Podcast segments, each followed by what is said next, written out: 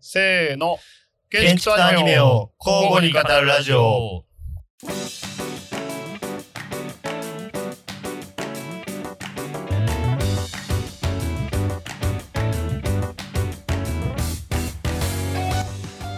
はい、建築とアニメを交互に語るラジオ、略して健康ラジオ。えー今回、第23回、えー特別版です。えーこのラジオは建築を志す我々が定期的に建築の話はしたいけれど、ずっと真面目な話ばかりしてると正直飽きちゃうから、建築のそれ以外を交互にバランスよく語ることで、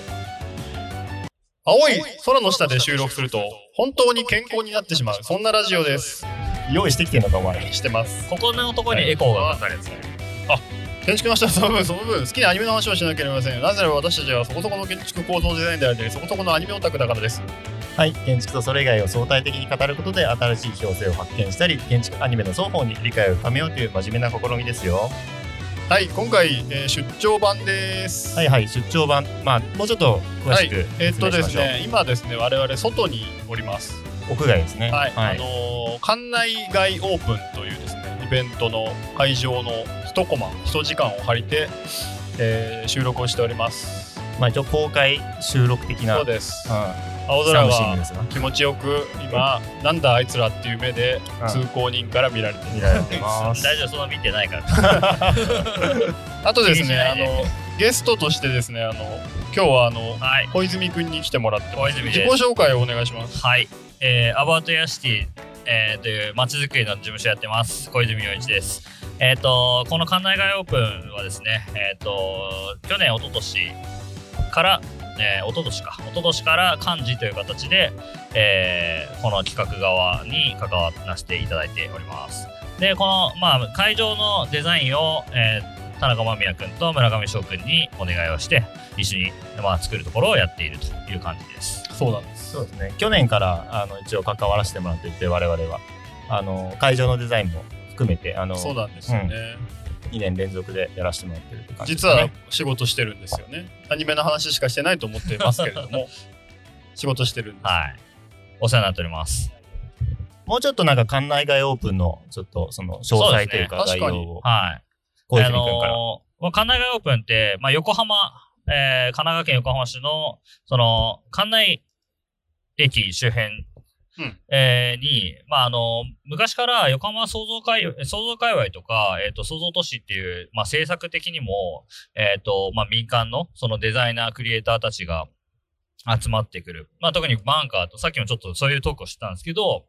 あのー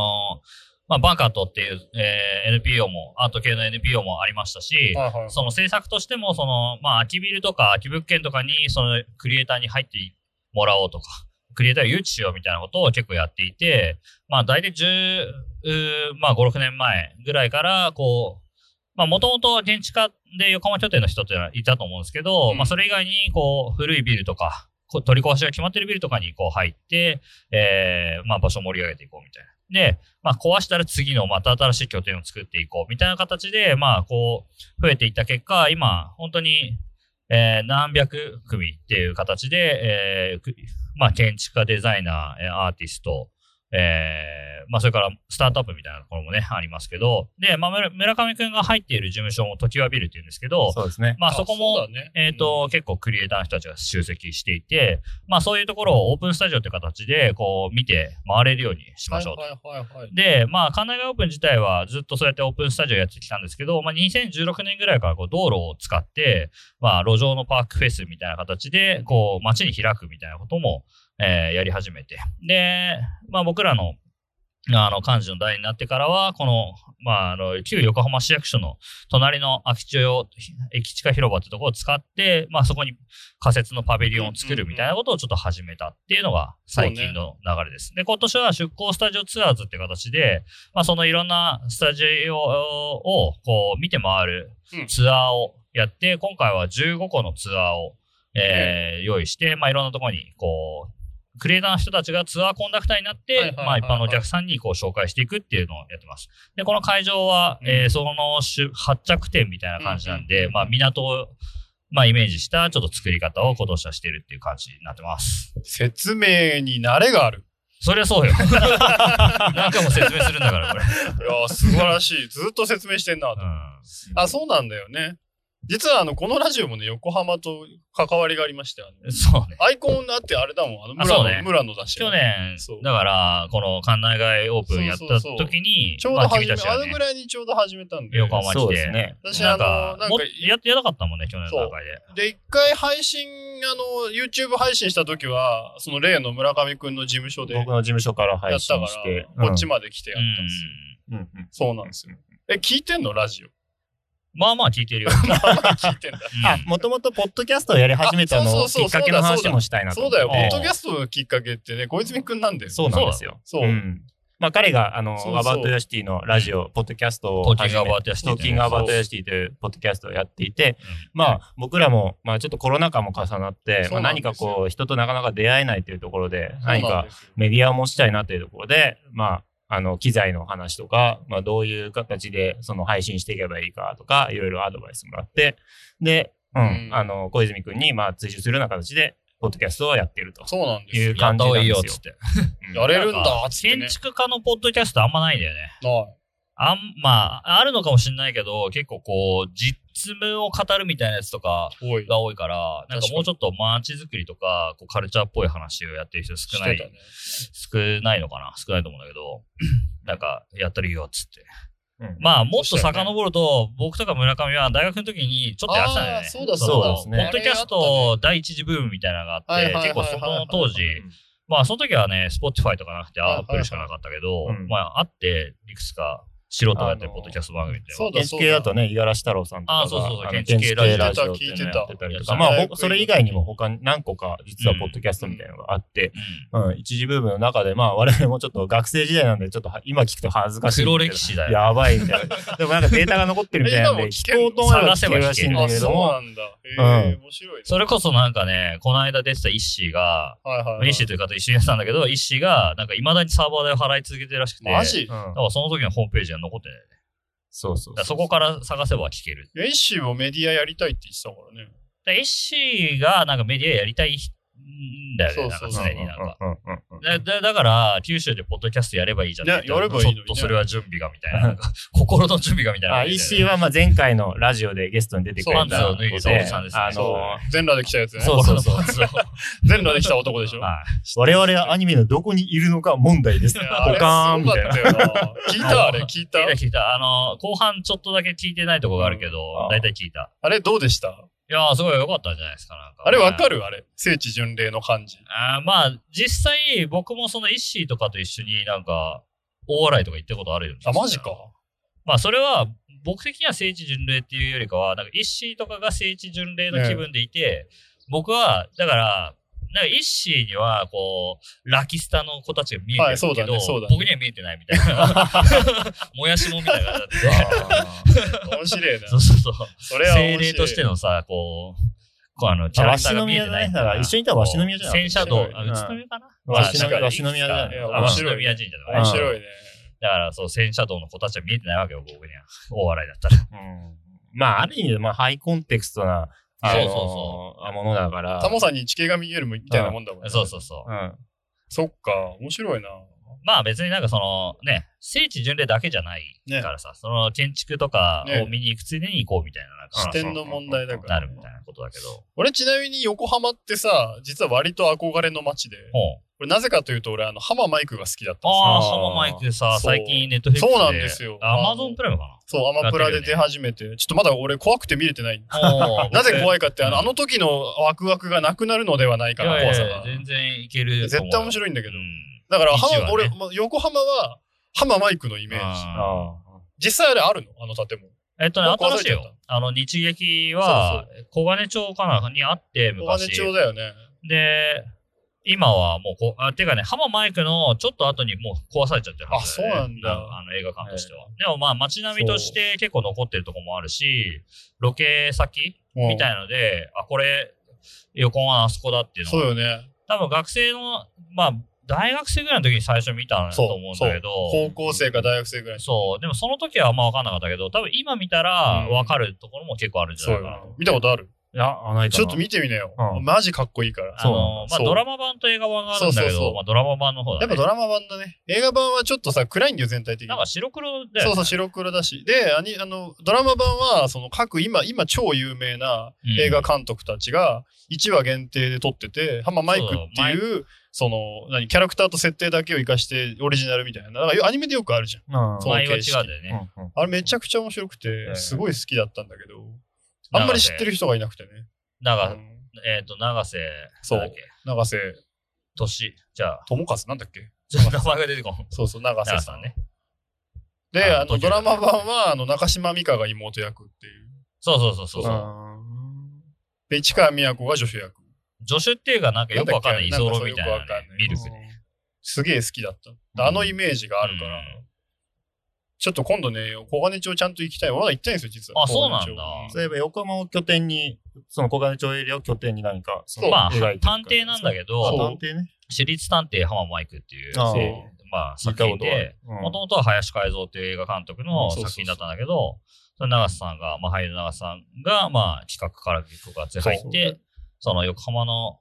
まあ、街というかね、なんかその、一応設定としては、その日劇って映画館の、なんかそう屋上に、なんかそう、ぞ違法増築違法増築ししたた小屋みたいなと事務所がこに事務所があるみたいな。家賃払ってなくてそうそうそういつも追われてるみたいな。うん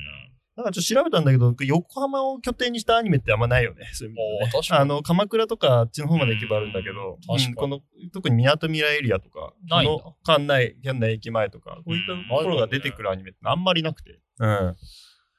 その、なんだろう、こうアニメに、こう、なりやすい拠点みたいな話は前回したけれども、うんこの横浜っていう街を、こう、捉える上でうん、どういう違いあるのかなとか、そういうところもちょっと。なんかはいね、あの、浜マイク上ではね、横浜もっとね、柄が悪くて治安が悪い街だあ、それはね、全然そ時うか代的にもそうだと思うよ。あ、そうなんだ。そういうハ時ママ代イクがは多分2002年と、まあ、2000年の前半なんだけど、そうそうそうそう結構その頃のやっぱり作品とか、あのー例えばさ、僕ら世代じゃないけど、あのーなんだっけ、危ないデカシリーズってあるじゃんはいはいはいはい危ないデカシリーズはまさに横浜なんだけど、あそそうだねの頃のやっぱ確かりに。赤レンガとかってはいはいはい廃墟だし、確かに確かに。全然港未来みたいなのもないし、確かに確かに。その、今でこそ、やっぱり、こう、デートコースとしてのもう大定番というかは、いはいはいはいもう、横浜のおしゃれなイメージみたいになっはいはいて、はい赤レンガだったり、汽車道だったうんり、ね、港未来とか、まあ、山下公園とかは、まあ、変わらないかもしれないけど、その、もっとダーティーな街ですし、はいはいはいはい。あったし、その、小金町とか、そのあたり、日の出町なんていうのは、もう、ほんと2005年の売買作戦っていう、はいはいはあいのはい。聞いたことあ違る。法風俗街の一斉摘発によって、今、小金町アート、なるほどね。えーマネジメント、えーエリアマネジメントセンターっていうのがあって、アーティストたちがいっぱいいるんだけど、本当それまでは、めちゃくちゃ治安、まあ、治安悪いどころか、普通になんかあの、ジャンキーとかさ、そうね。あのそういねっぱいいたと思うよ。で、ハンマーマイクヤも、バハい人とかンマーマイク上でもいっぱいいたもんね。うん。いや、確かにね、そういうなんかちょっとさ、歴史感のあるドラマだよね、あれ。うんそうそう、なんかやっぱり、で、なんかそういうのですごく僕は思うのは、やっぱり都市のなんかこう、イメージって、うんなんか本当に20年ぐらいで、20年というか、ある場所が、 あのー変えられ、変わっちゃうと、うん結構簡単に塗り替えられちゃうんじゃないかなっていそうねそうねうのは、すごく思うんだようんうんうな。んこれあの、IWGP も好きだ。あー池袋ウエストゲートもう池袋なんかあーもウエストゲう、ート街づくり文脈で言ったら最近のそね、うホットな。てか、俺、地元はあっちの方なんですよ。ああの、すごい家から近くてう、んあのエリアよく遊びに行ってうんて、それこそ本当にまだカラーギャングがいた頃に、うんうん カあラーギャングねのあそこに行って、その、要は、黄色いバンダナ巻いたやつには近づいちゃいけないし、サンシャイン通りにいる黒人に捕まっちゃいけない。捕まると、あの、たっけバッシュ買わさ れる。あのタンクトップ買わされる。そうそう、タンクトップ買わされて、お財布の中身全部取られるから、気をつけろって言われてた時代だったかうんら。なんかあの辺の感じすごい懐かしいなって思う。ううんうんうんうんドラマ見てる。まあなるほどね。だカからラーこジうャング。なんつうかそのダーティーな雰囲気っていうか、そういったところって割と明確にあの区分されてる時代が、うんまあ、うんあって、それこそそれがグレーゾーンで許容されてた時代と、今はちょっとこう、それがやっぱ相当されて少しこう綺麗になっていくような時代だから、多分そのコンテンツの作り方も少し変わってくるのかなと思ってて、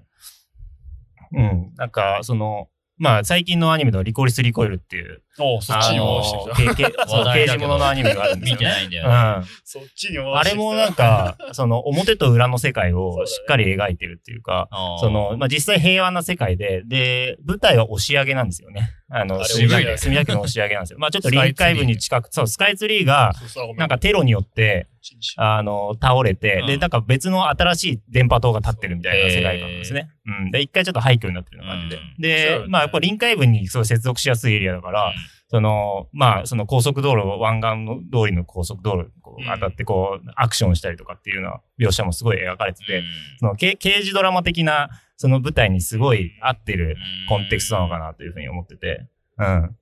だから、まあ、今、その、ダーティーな街みたいなのが、まあ、共有しづらくなってきてるので、逆にそのそう、ね平和な街の裏に実はそういう、その暗躍してる舞台があるってうんいう、あの、設定を、まあ、うまく取り入れてる。はいはいはい、はいそんな気はしますね。なるほど。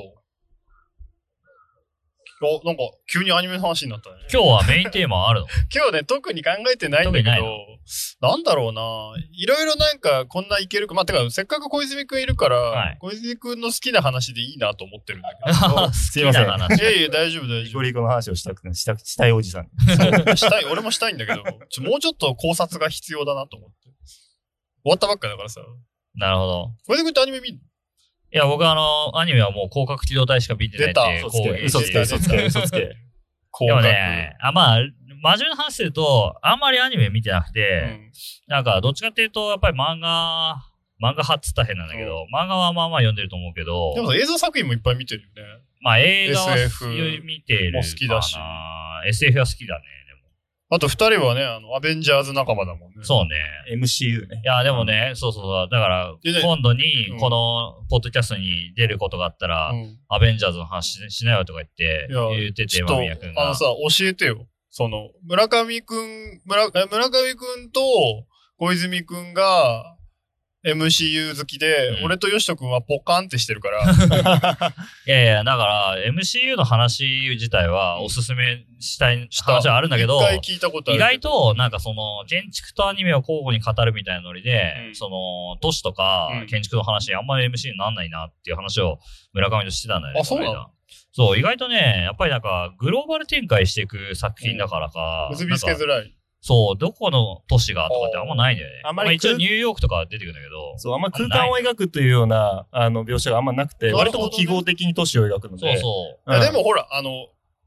俺たち第2期からそういうのいらなくなったから、あ、そうなのあの、気持ちだけでいいから。このポッドキャストは第2期に入ったらしいですね。そういつの間に入ってたんだってあのね、真面目にやりすぎたなと。あ、そうなの。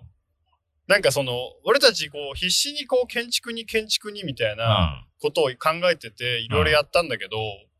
なんか、あちょっとこれ今から真面目な話するうん。ね。は い。あの、そもそもね、あの、なんか、建築のメディアを作ろうと思ったきっかけはさ、うん。そのいろいろそのなんか面白いよって言われたりとかさ、話自体に意味があるからだと思ってたんだけど、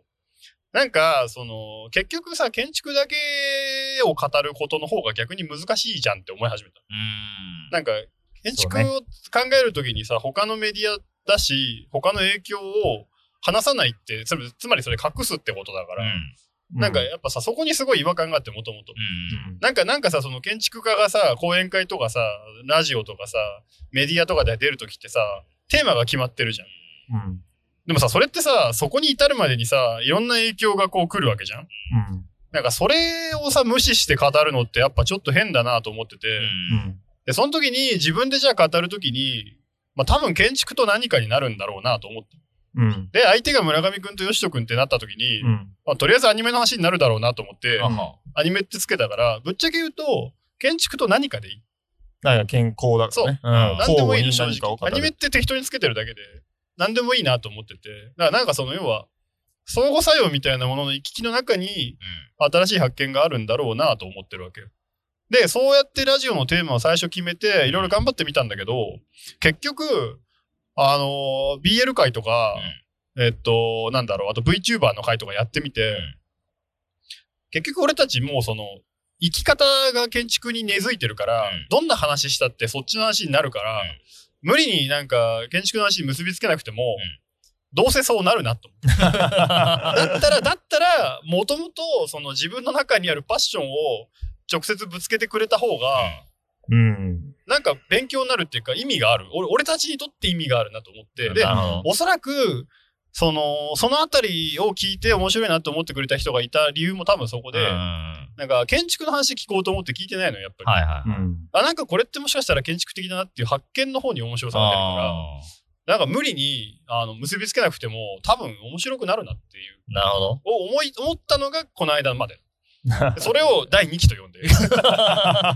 心の第二期そう心の第2期テーマソング変えないといけないじゃん。そうなんですよ。うんまあ、二期でもオープニングでもまあなんか、とりあえず、その、スタンスというか、うんああ、そんなにか深く考えなくていいなってなったのが最近。なるほどまあでも俺は割と構造分析を捨てたわけではなくて。もちろん、もちろん、うもちろん、もちろん。もちろんいやそれはもう俺たちの、あの、血に染みついた生き方の問題ああ、いだや、そうそう。だから、そまあ、パッションで語るっていうのは一つの、こう、ポッドキャストとしての話の流れみたいなもので、うん。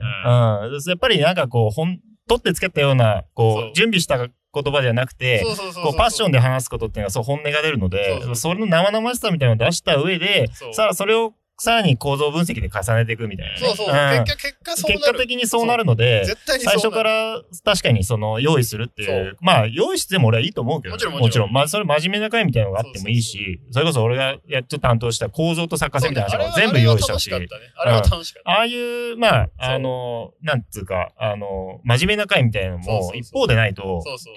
うん、だから全然いいいけないなとの。思たう。だ、ゲストが来るときは、その、ゲストのパッションを聞きたいわけ。そうね、ゲだストかはそうら、ね。小泉くんがなぜアベンジャーズを好きになったか教えてほしい。アベンジャーズね、どうなんだろうね。なんか、今ね、その、期み何期何期みたいで言うと、今、フェーズ4っていうおうところなんだけど、フェーズ4だよね、今。でそうですね。フェーズ4を、そ、そんなになんか今までほどに乗り切れてない問題がね、多分感じてるあ MCU ファン多いんじゃないかなって思う。俺、あの、旗から見見てる限り、なんか、すごい、ごちゃごちゃしてきてない。そう、めちゃくちゃね、ごちゃごちゃしてて。緑の人とか、紫の人とかいっぱい出てきてる。そうそうそうそう。今、あのーだから、え、なえっとね、僕と村上は、同時に、あのエンドゲーーム。えエンドゲームっていう作品はいはいを見るためフェーズ3に、のそセうンス3の一番最後のフェー。ズ3はいはい最後あのアイアンすごい流行ってたやつねマンのうん。あれを見るために、いなんつうのかな、いきなり MCU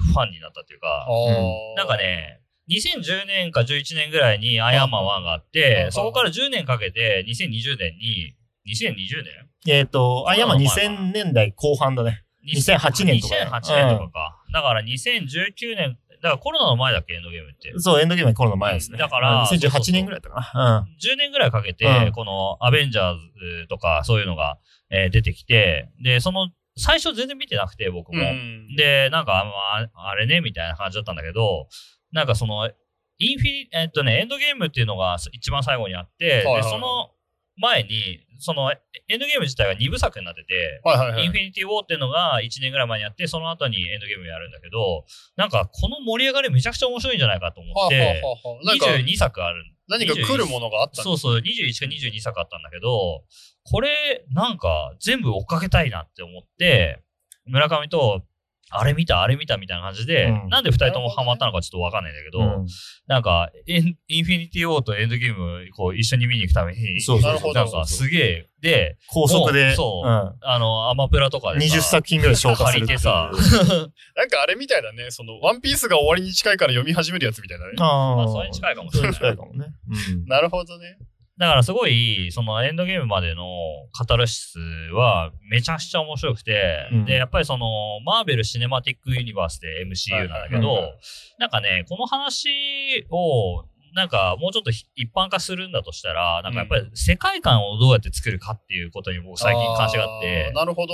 なんかさ、ユニバース。建築ってちょっと作、なんかいわゆる作品っていうふうに呼ぶこともできるんだけど、なんか、まあ僕らがさ、フィクション、ね、フィクションのコンテンツ好きだからさ、うそんうんうんの、み、見てるけど、やっぱり、どんだけ世界観作れるかっていうそう話だなんねそだよ。ね。れは重要だね。で、ハママイクってまさにそれで、もう世界観なんだよ確かに。ね。僕らがそのハママイクにビンビン来てるのとあかれ、実、際に横浜じゃないもん ね。まあ、いや実際の横で、その舞台そう。選びからさ、うん横浜言われたらさ、そうあそうかなってそうそう、じゃない思う、あの、思わされてたの、あれがさ高校生の時に。ちょっとそうあの、これ聞いてる人でさ、もう、あの、なんつうの、ちょっと気分を害さないでほしいんだけどさ、例えば、町田だったらさ、 うん、そう、違微う妙だね違う、全然違 う。あそうー、いるのかな、このやつみたいな さ、感じになってそうて。そうそうよ横浜にはああいうやつがいると俺思ってたもんだって私立探偵町田マイクだとさ、ちょっと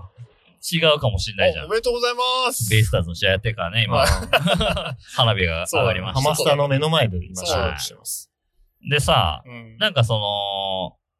ね、その横浜っていう街が持つイメージとか、うんなんかその、どうやってその世界観を作っそうて、だねで、世界観さえ共有されているから、はいはいその中でいろんな監督が演出をして、で、毎回あの、ゲストも違うんだよね。かなり豪華なキャスティンそグうで、そうそう、ゲストすあごいのよの、1話ごとにゲスト俳優たちが出てくるんだけど、まあ、それさえも、なんか、あの、ハママイクっていうその世界観の中でみんなが遊ぶみたいうんなう。んうんで、マーベル・シネマティック・ユニバースって、ちょっとね、これまたもっと詳しい人はいっぱいいる世界だから、うんなんかその、アメコミはいはいはいじゃないアメコミ原作って。で、なんかもうすすごいなって思うのが、アメコミの世界の。なんかあの、1950年代とかがさ、40年代とかに一番最初に書かれはいはいはいはたい作品とか。あれねあれねだから俺らがさ、ノラクロ映画版とかでさ、盛り上がるみたいな 勢いなわけ。CG のノラクロで盛り上がるみたいなさ。なるほどね。あ、まあ確かにそうだよ ね。もうう、んてまあ確、かにノラクロちょっと言い過ぎかもしれないけど、まあ、少なくとうもん鉄腕アトムとかそうのだね実写化でめちゃくちゃ上確かにがるみたいな話あだね。の最新技術で鉄腕アトムやってみたいなもんだそうそうそうそうそなるほど。結だけ構ど土壌があるんだよね。そのマーベルコミック時代も、その例えば一つ一つ一人のあこそううそうスーパーヒーローの作品があるんだけれども、時代とともにもう一度書き直されたりしてう。て、もう一度パラどころがねそう、なあの何度も繰り返しねアメコミって不思議で、なんかその、まあ、うみ生みの親はスタンリーっていう人がいうんいいる。まあ、スタンリーだけじゃないのもあると思うけど、スタンリーが作ったキャラクターを各漫画家ってのは全然違うんだよね。確かに。なんかね、ちょっとあんま詳しくないんだけど、シナリオを書く人と、なんか日本でいう原作と作画みたいなやつを、なんか全部時代ごとによって違って、だから、なんか、あの、作風、作画が変わったとかじゃなくて、はいはい普通に書いてる人が全然違うっていう、なんかそのアイアンマンとなかる、ほキどャプテンアメリカとかっていうのがあって、で、それをもともと違う、まあ世界線にいる人たちをガッチャンコして、まあ漫画の中でも、あのーアベンジャーズっていうのはあるんだけど、はいはいはいだからそれをこう、さらに、マーベル・シネマティック・ユニバースっていうくくりでやってるから、あのーそ、その世界に入るか入んないかみたいな。だなからるほどスねスパイダーマンとかさ、スパイダーそマンのっていろんなスパイダーマンいるもんね。うん、あのなんか権利関係とかもあって、MCU 入んないんじゃないかみたいなこと言われてたんだけど、合流してきはて、いはいはいはいソニーパラとスマパーイベダールユとみニバースたといねはいはいはい、合流問題っていうのがあってねな。。で、うんああ、出てきたみたいな。だから、スパイダーマンが MCU で出てきたのは、シビル・ウォールじゃフェイル3ですないね。フェーズ3になってうかん、ら、あの、シビル王の前に、あの、ホームカミングをやったねホームカミングでやってんのかそうそうそう。そこでアイアンマンとの関違係を描ういてる違う、シビル・ウォールで出てきて、でその後、わ本かんねえよ編のスパイダーマン・ホームカミングが出たんで、 多分。トム・ホーンズやってたっけそうそうそう。まあでも、なんかあれなんだね。その、小泉くんはさ、やっぱさ、その、アニメコ、えーじゃない、その、エンターテインメントコンテンツうん。だけじゃなくて、エンターテインメントコンテンツの裏側にある構造も含めて好きなんだね、多分。まあ、それはあるあるね。なんなか、んか、広角機動隊が好きなのも、ねそうやっだよぱねりなんか、そうだよね現代に対するさ、そうそうそう。投げかけみたいなのそあるうじゃん。そうそう。だから、2045は、え、投げかけがちょっと弱くないかっていう話があ 。るわけであれもさ、だってさ、四郎正宗が作った作品をさ、いろんなあそうそ監うそう督たちがさ、世界観だけなんだよ刷あり直れしはて、そうそう、直してるじゃん。やっぱさ、なんかさ、多分、多分だけど、そのアニメーションを俺みたいに雑食でこう摂取する人間じゃなくて、アニメーションってあんま見ないけど、うん。金銭に触れるものがあったら見るっていう場合に、多分、あの、金銭に引っかかる部分は多分そこなんだようん。その、大勢の大人が自分たちのそのアウトプットとして、うんこう一つのなんか物語として奥行きがあって見れるものみたいなものに多分引っかかってるんだよ、うんきっと。なんかさ、あの、あれみたい、あの、何みんなあのキリスト教信者がさ聖書をさ何度も何度も吸ってってさ、同じ話同じ説を繰り返して別解釈を与えていくうん。のがさ例えばそっちだとするとさ、うん俺みたいにさこの全てに神様がいるのですみたいなさ、うんつくも神的思考だとさ、うん何でも面白がれちゃうから、あなんかねだからあんまりそっちに興味持てないのは多分そこなのかもあ。あ俺は多分どっちかって雑食だから、あ。そう一本長いの見るの疲れちゃうのうでん。、え短くて面白いやつをどんどん回していきたくなっちゃうーうん。なんか今の話を聞いてると、小泉君はなんかその奥行きも含めて好きなんだろうなという気がすごいする。まあそうね。なんかう、んちょっとややメタしてなのかもしれないけど、うんまあでも普通に話が面白いっていうのはめちゃくちゃ大事だけど。そうね。話が面白それい、はもちメカデザが良い、ろん。メカでさ。あのメカデザ大事だよ、めちゃくちちょゃ。ちょっといいですかち基ょ本っ的とにちょっと話しどうてぞみどよううぞいい。よいいよどうぞ。いや、それは、あの、二重性があると思っててお、ーマーベル作品に関してはね。あの、まあ、アベンジャーズっていうのは、だから、複数のヒーローをすべて統合したものが、大きな物語として描くわけだけどあげ描くわけだけど、単発の作品もあるじゃん。 そうね。うん。それはそれで、まあ、あの、当たり外れはすっごいあるんだけなど。んかそれよく言うね。うん。それを、あのーまあ、一つのエンタメとしてもちゃんと描いてるってところが、まあ、その二つの階層があるっていうとこ確かろに確かになんですよ。だから、あの、間宮君みたいな雑食でも、その、それ個別のストーリーとして追ってくっていう見方もあるの。多分ね、うんできる。え、え俺実は何本か見てるからさ。ううんん。そうそうそうそう。うでね、えっ、と、な、なぜそれを統合するのがいいかというとそう、打作も統合したら救われ るのよ。ああ。それも含めなるほどねて。世界あ線れにをも、、あれには意味があったんだそう、あれにも意味味があったっていうような、すごい、そうねあの、感動的な、その、統合の仕方を見せられた瞬なる間、ほど俺はカタルシスを覚える。ああ、うんなるほどね。ハルクとかね。ハル面白いねそう、ハルまあ、ハルクはちょっと、まあ、どっちかというとアベンジャーズのハルクの方が、はいあのええそうだよ。だからすごいやっぱりえと耐えるけれども、でも今、あのシーハルクって作う品んやってて、じゃあその、そそのアベンジャーズを経て単発のね、その継承の話、ハルクの継承の話をやったりとか、うん。あとは、まあ今、それが一番色濃く出たのが、最新作のスパイダーマン。ノーマン。うん、ですね。ノ最ー新作ノーウェイホームっていああ、ノーうウェイホうんーム。そう作ね品なんですよね。すごい人気だったやつです。あれはだから、あの、MCU 合流前のスパイダーマン、いわゆるその、侍未版のスパイダーマンと、はいはアいメはいイジングスパイダーマンっていう二つの作品があって、そうそう。まあ、彼らはまあ、その、まあ、侍未版は3作作られて、アメうアメイジング版も3作、三作作られる予定だったんだけども、2作で打ち切られたっていう、そういう経緯があるんだけれども、うん。まあなんかこう、MCU 本編のトム・ホランド演じる、まあ、少年スパイダーマンが、あの、まあちょっととあるその事件に巻き込まれて、親戚とかをなくなくしてしまって、まあ闇落ちする、仕掛けるんですよ。あそれはね、スパイダーマンに共通するう、ん。あ、えじゃであ、も侍未版のやつはそれは違う。そうそうそうそう、ブラックスパイダーマンになるんだけど、あ侍まがたも。 3そのっちの流れがある。そうそうそうそうそう。へーで、まあ、でもスパイダーマン自体がすごいパラレルな世界で描かれてるから、はいはいはいそのそれこそコミックの中でもいろんなスパイダーマンがいるし、はいみはたいはいいな世界の中で描かれてる。それを一つの映画という尺の中で全部回収してくる。あのーまあ、そこの、あのー回収の仕方は、まあ、いろいろこう、あの、仕組みがあって、例えばその、MCU 世界の中で、うん魔術師とドクター・ストレンジってやつがいて、なんかいますね。うん彼が、まあ、あの、マルチバースの世界でなぜか繋げてしまっ出て、たマルチバース。それで、えっ、と、別世界のスパイダーマン、もしくはその別世界のスパイダーマンに出てくるヴィランはたいちを召喚してしまうんですよ。うん。で、それらを、あのーまあ、元の世界に返すために、はいはいはいあの、トム・ホランドは奔走、あの、本作のスパイダーマンを奔走するんだけれども、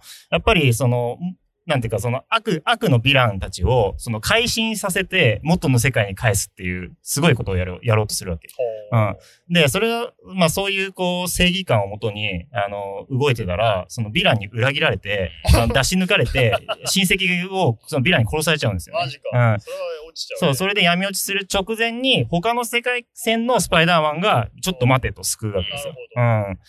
で、それは、その、まあ、侍未版とかで描かれてはいはいはいる、あの、闇落ちしたスパイダーマンたちがある記憶を共有してるから、その、え今のそのトム・フランドに対して、いや、まあ、ちょっと待てよってことが言えるっていうところで、まあ、なんていうか、こう、昔の作品も含めての救済になってなるるっほていどう。ね。うん。あ要はその、何最初は制作の都合というかさ、そうそうそう。よくあるよね。その同じ作品別キャストでやるやつ。うん。あれも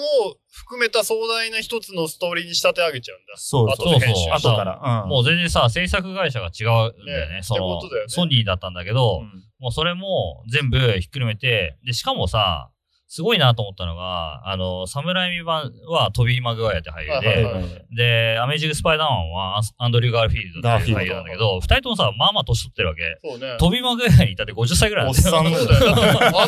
の頃にあの年の人だ。覚 そうそうそえう。だてからる覚えて2000る。年代には、あの、若者だったけど、もう20年経てばおじさんになっていて、そうだよね。おじさんの体型のまま出てくるんだよね、なんか。あマジかまあまあ、まあ、ちょっとそうなんだ鍛え直してるとは思うけど。ちょっと腰を痛めてるんですそうそうよ、そう飛びまぐれを。面白いね。だから、あの、すごい、まあ、トム・ホランドはリアルに20歳代ぐらいで若いから、そうだよねめっちゃムキムキなんだけど、童顔で。だけど、な他二人は普通におじさんなんだけど、その平行世界の中でもう年を取ってて、で、はいはいはい未だに細々と、あの、良き隣人としてのスパイダーマン活動してるっていなうるほど話でさ、で、なんかあの、君はアメイジングだよとか言って、言ったりするんだよね、アンドリュー・ガーフィールドに。で、あアメージング・スパイダーマン俺、俺を見てないぐらい、なんか、あんま面白くないって言われ てて。で、うん、で、アンドリュー・ガーフィールド自体も、なんか、その後あんま作品に多分恵まれてなくて、はいはいはいあんまりなんか、なんつうの、ススパイダーマン演じた俳優なのに、はいはいはい全然ヒットしなかったみたいな。うん打ち切られちゃったぐらいだ。そうそうそう。で、なんかちょっとね、ずもっさい感じで出てくるんだけど、なんかそのアンドリュー・ガーフィールドの人生さえも、なんかちょっと、作品の中に君はそう、あの、なるほどんつうのアメージングだあアメージングだよって言 って、そんなことないよとか言ってうん言って、励ますみたいな展開があって、トム・ホランドの恋人をガーフィールドが救うんだよね。あーあそうなるなほんどそれは、あの、アメージングのせの世界の中全米での先輩、そうそうそう、あの、MJ を一回なくしてるので、なるほどうなるん、そこあそうもそうまあ、そういう彼のもあった彼自身の救いにもなってるっていんう、そうそうそう。あの、かなり、こう、マルチバースの仕組みを、かん、あの、すごいうまく利用した、うんあの、作品だと思ってて、まあ、アベンジャーズって作品自体、やっぱりこうう、ん世界線のほどはいはいはいはい共有作品だから、そうそれもね。個々の作品を追いながら、それをこう集結させたらどうなるかっていうところうのん二層二階層性があるんだけれども、うん、その、まあ、終着点として、あの、スパイダーマンの作品っていうなのるほがめちゃくちゃ評価されてる。うん。あれ、ーなんか、、そうなんだよ。この回だけ別に特集すればよかったね。 え、えいいんじゃないちょっともう一回やろうよ、これ。面白いから。うんはいはあい。のー、そっから先、でもさ、今さ、そのだいぶ時間をさ、そのうんアメイ、アメージングスパイダーマンに使っちゃったからさ、ちょっと、 次はさ、あのー、もうちょっとそのパッションのところでやろうよ。せっかくだし。パッションのところ。要はその、うん何えーっと、作品解解説じゃない次の部分でやろうよ。ちょっと面白かった、聞いてて。あ、そう。うん。まあね、そんな感じで、そのマルチバース、だからフェーズによって、なんかそのテーマみたいなのがなんとなくあっはて、フェーズ4はマルチバースだっていう言われてんだけど、うんね、なんかそんなにね、なんか、じゃあマルチバースをめちゃくちゃ活かせる作品が他にあるのかっていうと、確かにねよくわかんないんだよ。今までのね、遺産を使ってる感じだもんね。ああ。なんだっけな、この間やってたやつだで、マルチバースで、ファンタスティック4とか出てくるやつは、なんだっけえマルチバース・オブ・マットですね。あドクター・ストレンジそうドクタ。ー・ストレンジのやつの中で、その、なんつうのかな。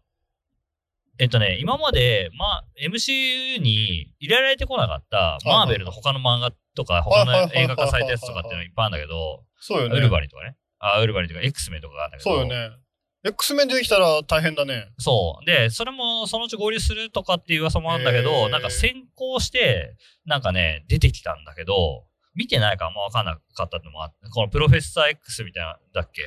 あの、博士みたいなあのが出てくるんだあ、けど X メンのあの人ね。ハゲの人ね。そうそうそうハゲの人、そうそうそう。あ出てくる。はいはいで、その俳優のも出てきたりするんだけど、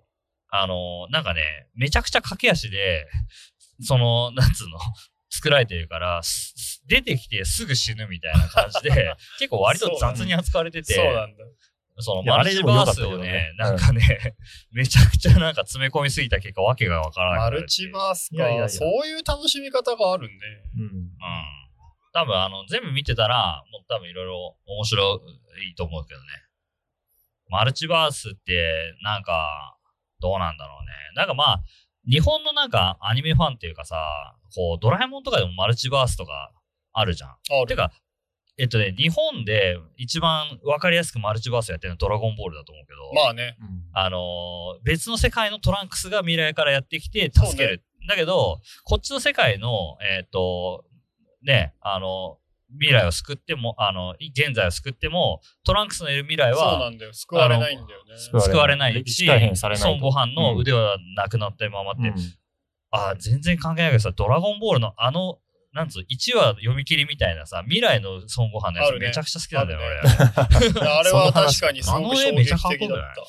あ、はあは俺トランクス大好きだったの子供の頃。あやあっ、ぱりあこーこ確かにねの選剣、手剣がをね、こうそうそうそう振り飾ったりとかね。あれなんかまあトランクスさ、いいよねいい。なんか最初さ、あの、なんかドラクエ的デザインなんだけそどう、まあなんか鳥未山来明だし編なとかになってくるとうん、髪もな長くないるや、し、そうなんだよ。あのさ、マッチョになそるうし。、トランクスさ、ちょっとクロノトリガー感があるんだよね。あそうかもね。そうなんだよ。クロノトリガー感あるね。 いやだから鳥山明だから。だからやっぱ鳥山明 さ、クロノトリガー自体がさ、じそう時間っていうものをそうそうそうなさの、マルチバースしていくっていうそ話うなのじゃよん。あの感じがあってすごく好きだったんだけど。なんかクロノトリガーってさう、んあもう俺もやってたけど、いや、ま今あ、考えるとすごいよね、あれね。あれめちゃくちゃ好きだよねあれすごい。。あれなはんすかごいよ。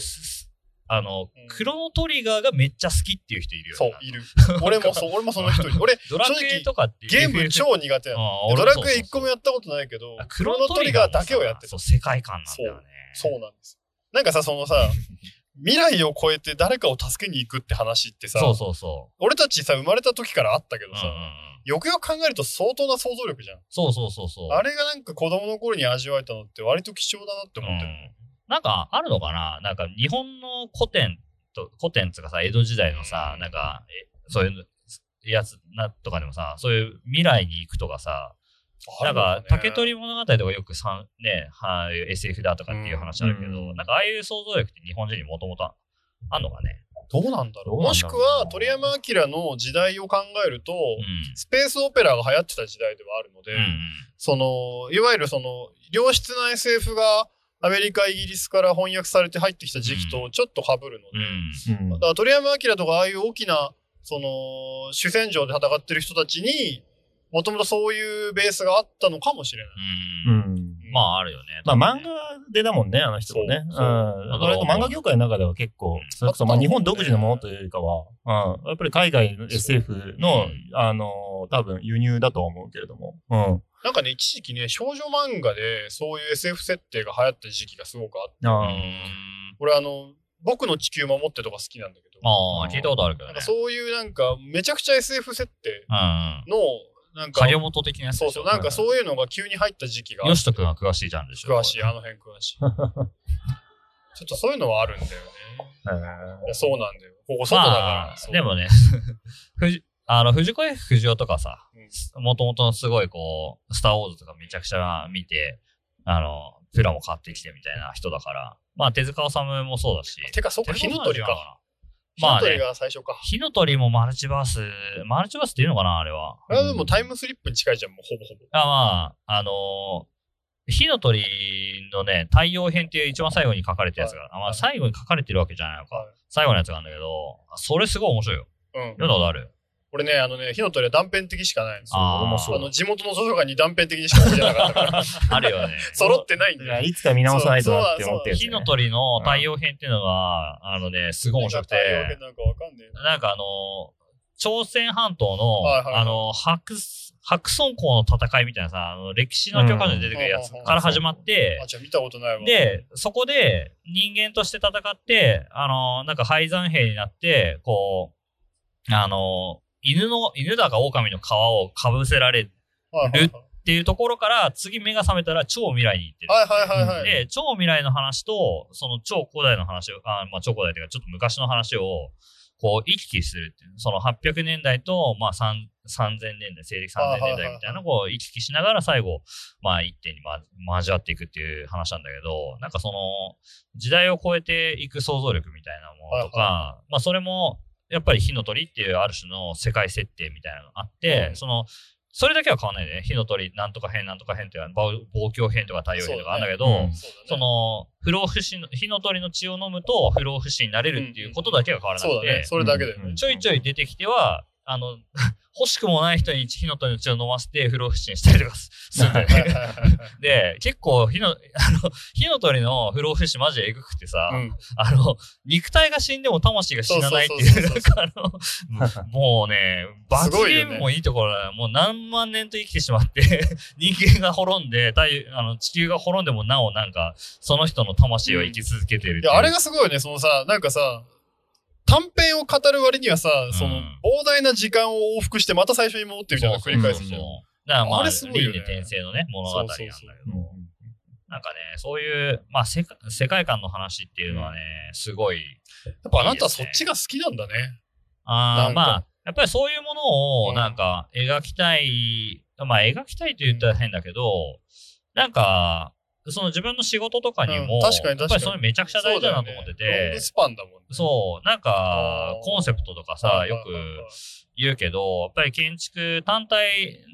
でもそうだし、その街全体でどういうコンセプトを持つのか、うんうんだからここはすごく、なるほど。なんか人々を受け入れていくっていう、なるほどその共同の、まあ、それはなんかフィクションで言ったら世界観だし、なんかその設定みたいなものかもしれないし、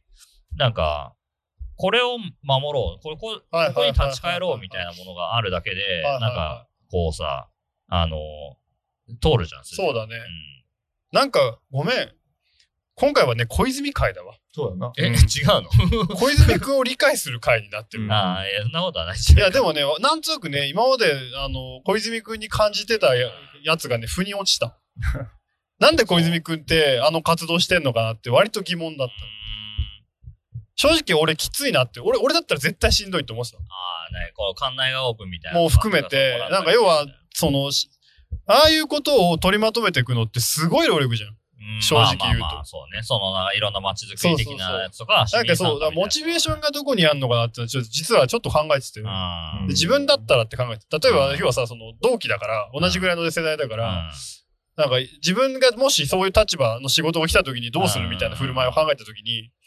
小泉君の仕事きついなって思ってたけ ど、ななんかね、じゃちょっと分かってきたわ。んいやーなるほどね、そういうモチベーションなのか。まあ逆に俺も図面をね、一枚一枚揃えていくみたいなことすごい苦手だからさ。なる ほど。いやいや、面白いね、いやでも。あ、分かったわ。ちょっとじゃあ、あの、BL とかあんまり、こうなんかその、こ相手、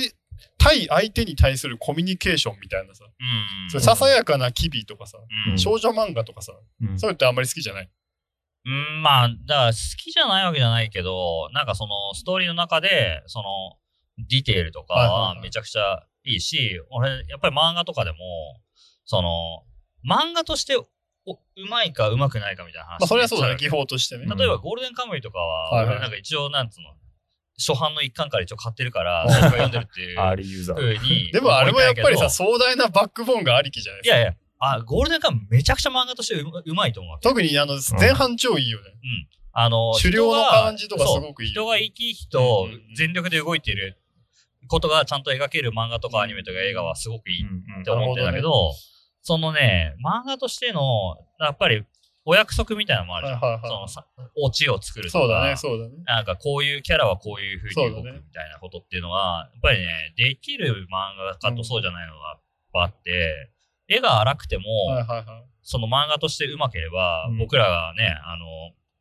ハンターハンターを読めるように。そうだね、そうだね。もう線が雑でもさ、読めちゃうのは、やっぱ漫画としてのうまさと、話のすごい、うんはいはいはいはうんディテールがす詰まってるからだと思うんだい。よね。なるほどだか。らそういう意味では、その、なんか流行ってても読めない漫画とかやっぱあって、あの、別にそこでなんかこう、ね、そのファンの人はあれするわけじゃないから別にこういう意味はないけど、はいはいはいはい。あれ、うんなんか漫画としてそれはあんま面白くないなって思うのはめっちゃあるよ。面面白いなぁいやなんか、あんまりやっぱね、やっぱ前も多分自分言ったことあると思うけどね、周りにいないタイプだから。そうなのう。ん。どうかね。いや、いない。なるほど。面白いね。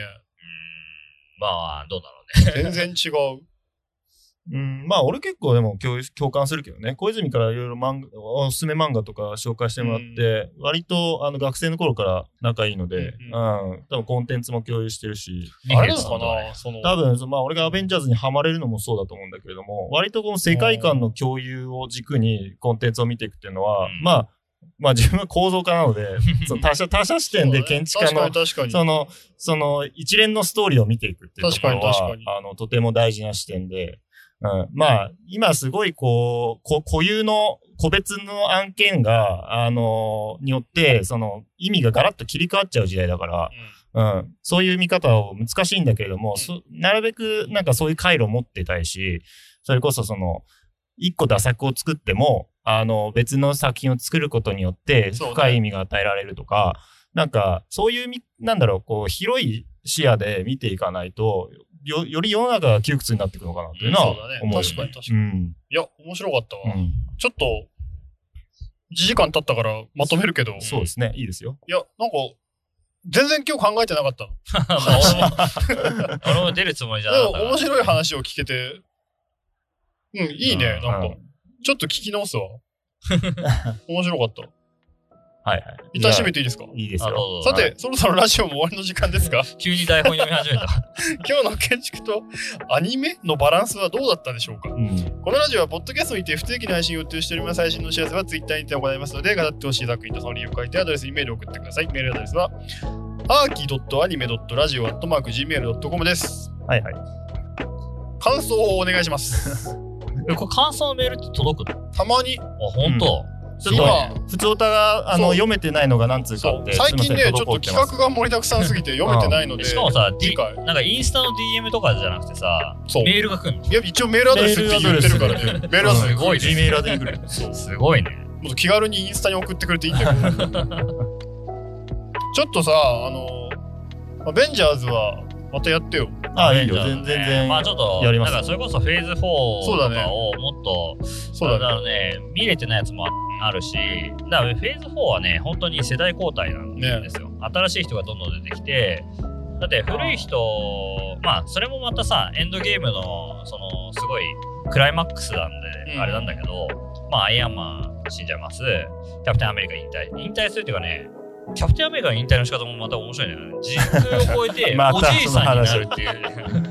あまあまあ おじいさんになってる。 それは割とまた別の説明が必要です別の説明アイアンマン自体がまた古い時代の人間だっていうところかそうらだねスタートしないといけないね面白い、まあそういうのがあるんだけど、本当にそのめちゃくちゃなんつうのかな、エース級の人たちをどんどんあちゃんと引退させて、なるほどねうんちゃんとこれみんなが納得いく終わり方をして、あほだから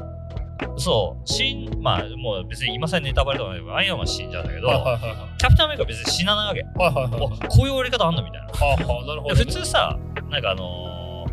ーキャ、キャラクターいなくするみたいあな、死んじゃうっていうのはよくあるじゃん。あのー死なないっていう。なるほど死なないけど引退して次に受け渡すっていうそういう引き継ぎの仕方わかんない無天老師的に出てくるかもしれない最強のじいちゃんみたいななドるラほゴンボールの話でまた戻るそうしなるほどねまあでもなんかさそういう感じでまあ今フェーズ4はものすごい世代交代してて、えーなんかすごいね面白うんいうんいい部分もまあすごいあるからなんかどういう風になっていくのかみたいな、いいですよあの語りたくなったらいつでも来てくださいそうねまあちだょっかとらあの都市の話ばっかりしないでたまにはこういう話もした方がたいいまにはこういう話をしたが、まあ、た確かにねあの僕もあのポッドキャストやってるんですけどちょっとね真面目な話が多いからね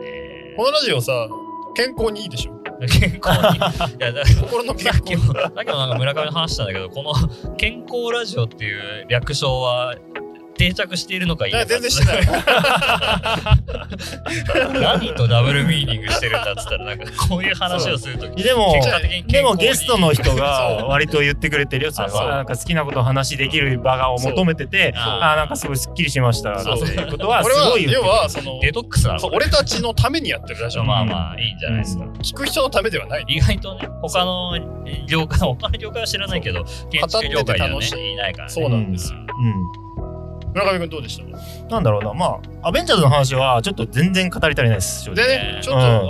またなんか特集にしますので、はい。まそうだねあ、あの、フェーズ4の話は僕は結構好きなんですよ、フェーズ4は。あそうだそれはフェーズ3でか、やっぱり語り得なかった、落としてきた部分っていうところも一方であるんですよ。あそれはそうなんだよね。まあ、アイアンマンっていうのはすごいこう古典的なヒ,、まあ、ヒーロー像なので、はいはいはいある意味で言うと、今、現代から照射してみた時の、あのどう、どう映るかってところで、はいはいやっぱりその一つの結末に乗り切れない人たちでも出てくるわけですよう。んそれをちゃんと作品の中で描いてるフェーズ4っていうのはあの素晴らしい作品だと思うしそれは一つの世代であの完結するもしくは引き受けるのではなくて次の世代に残された課題なんだっていほううほうほうあの余白を残しているので、えーとまあ、そのエンドゲームほどのカタルシスはまだない準備段階ではあるんだけれども、うん今後フェーズ5、6で続いてって、またアベンジャーズ作るらしいですよ。はあはうん。あアベンジャーズがね、うんまたす、あ、ちなみにね、アベンジャーズっていう作品タイトルがあるんあだおけ前ど、ら止まんねえじゃねえかアベンジャーズの次のやつは2024年ああもう決まってるんだめちゃ先なんだよね。すげえ2025年ぐらいまでもう予定が決まってるね。そうへえだから、そうそう。だから僕らが見た時のアベンジャーズエンドゲームまでは22作品とか決まってたんだけど、今はさ、ディズニープラスでテレビ版もあるかそうだら、ねそうだねディズニープラスがさ、なかなか解約できないんだよ確かに確かになるほどうん面白いなめっちゃお前らめっちゃあんじゃんえあと村上くん多分過去一早かったよ今 はい語りがスピードよはい終わりますよはーい。はいそれまであちょっとねいいですかまた大丈夫ですかやはいりましょうはいはい。はいいいですよ。はいそれではここまでの相手は田中間宮とはい、小村上と。小泉洋一でした。はいありがとうございましたはいありがとうございましたお疲れ様ですお疲れ様でした。